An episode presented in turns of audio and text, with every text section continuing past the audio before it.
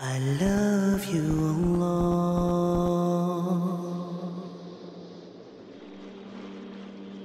Whoever has got wealth does not show Allah's love. Whoever's got good izzah, dignity, you've got a nice, good family, good name, your whole family is dignified in the community, it does not mean that Allah Azza is, is close or far away from you. It does not mean anything. Why? Because Allah Azza has done the same thing for kuffar. He has done it for those people who don't even believe in Him, who swear at Him, who say rude things about Him. Allah has given them wonderful houses.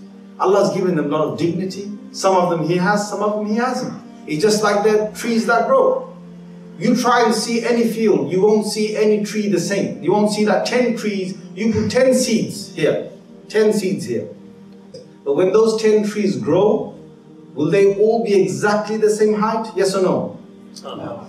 No. They will not be the exactly same height. See, this is this is Allah's doing. When He wants to give something, He gives it.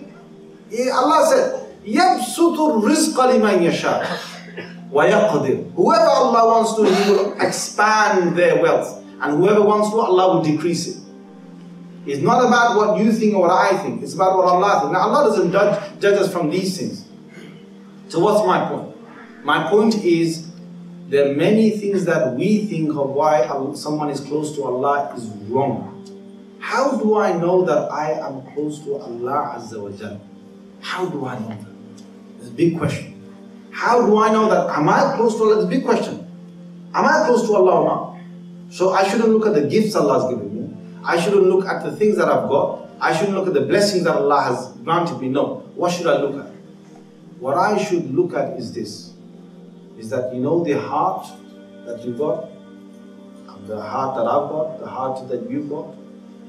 There's, there's a love inside there. There's a love inside there. And there's hatred inside there.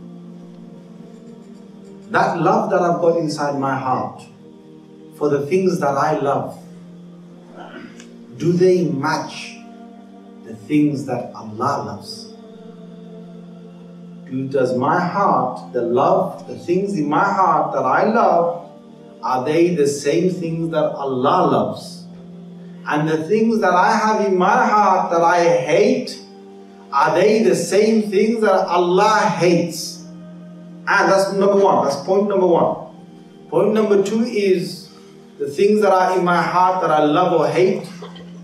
How many times throughout my day, throughout my week, month, and year, does it continuously match the love of Allah and the things that I hate in my heart? How many times throughout the day, throughout my week, my months, my years, does it match continuously the hate that Allah has for things? How much?